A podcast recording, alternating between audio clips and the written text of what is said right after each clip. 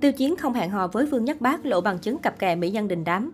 Là đỉnh lưu hàng đầu hiện nay, mọi nhất cử nhất động của Tiêu Chiến đều không qua nổi đôi mắt tinh như cứu vợ của cộng đồng mạng.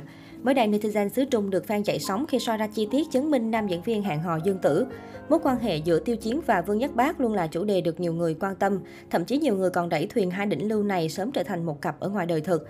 Tuy nhiên mới đây, cư dân mạng không khỏi xôn xao trước nghi vấn Tiêu Chiến không phải đang hẹn hò Vương Nhất Bác mà là Dương Tử. Theo đó, người hâm mộ bất ngờ phát hiện địa chỉ IP của Tiêu Chiến và Dương Tử hiển thị đang có mặt ở Hoành Điếm, dù ở thời điểm hiện tại cặp đôi không có bất kỳ dự án nào đóng chung. Dẫu biết việc các đỉnh lưu để lộ địa điểm IP có phần trùng khớp vẫn chưa nói lên được điều gì, tuy nhiên với người hâm mộ của cặp đôi Tiêu Chiến Dương Tử, đây là một tín hiệu tốt.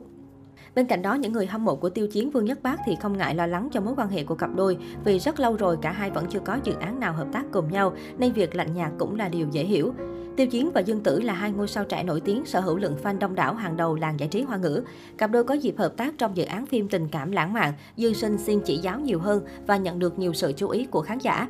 Thậm chí nhiều người còn nghi ngờ cặp đôi đang phim giả tình thật khi khoảnh khắc Dương Tử và Tiêu Chiến đi ăn tối ở Hoành Điếm bị bắt gặp. Trước đó, trong một cuộc phỏng vấn cách đây chưa lâu, Tiêu Chiến bị phóng viên đưa vào thế khó với câu hỏi nếu Dương Tử trở thành bạn gái của anh thì có thích hợp không? Câu hỏi tuy ngắn gọn nhưng rõ ràng nếu không đủ tinh tế và nhanh nhạy, chắc chắn phần trả lời ít nhiều sẽ gây ra tranh cãi trên khắp các diễn đàn. Tuy nhiên, Tiêu Chiến thêm một lần nữa chứng minh được chỉ số IQ cao của mình.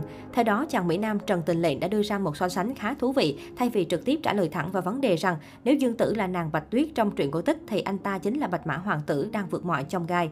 Tiêu Chiến so sánh Dương Tử với nàng Bạch Tuyết trong truyện cổ tích và so sánh bản thân với Bạch Mã Hoàng tử đang chật vật để vượt qua chướng ngại vật, nghĩa là rất khó ở bên nhau. Nhiều cư dân mạng sau khi nghe xong câu trả lời đã hết lời tán thưởng sự từ chối tinh tế đó của Tiêu Chiến, vừa có thể tránh được việc Dương Tử bị mất lòng, vừa có thể khiến fan only thỏa mãn. Trước khi bị gắn ghép với Dương Tử, Tiêu Chiến từng chia sẻ muốn kết hôn ở độ tuổi 35, nhưng hiện tại anh chàng đã chạm ngưỡng tuổi 30 mà vẫn chưa có bất cứ xác nhận hẹn hò nào. Một số người không ngần ngại bắt đầu thúc giục nam diễn viên Chiến X nhanh chóng đi xem mắt, tìm đối tượng để yêu đương. Dẫu vậy so với tình yêu thì dường như anh lại hứng thú với sự nghiệp hơn. Ở một diễn biến khác, bộ phim Vùng biển trong mơ của Tiêu Chiến mới đây bất ngờ vướng vào ồn ào không tốt. Cụ thể, người dân đã đăng bài viết dài trên Weibo để tố cáo đoàn làm phim dựng đạo cụ quay phim trong khu dân cư làm ảnh hưởng đến tình hình chống dịch. Bài đăng xuất hiện trong khoảng một một ngày thì biến mất, sau đó phía đoàn làm phim cũng đã chuyển địa điểm quay sang Hoành Điếm. Kể từ khi công bố dự án vùng biển trong mơ vướng phải không ít tin đồn, một số người cho biết Lý Thấm bị kẹt tại Thượng Hải vì dịch bệnh. Nữ diễn viên không thể nào vào đoàn như dự định nên ảnh hưởng đến tiến độ quay phim. Thậm chí có người còn tung tin Tiêu Chiến phải đóng cùng thế thân của nữ chính. Lý do là vì bạn diễn cách ly tại thành phố khác và không thể trở về kịp thời gian. Thế nhưng những tin tức này đều là tin đồn vô căn cứ.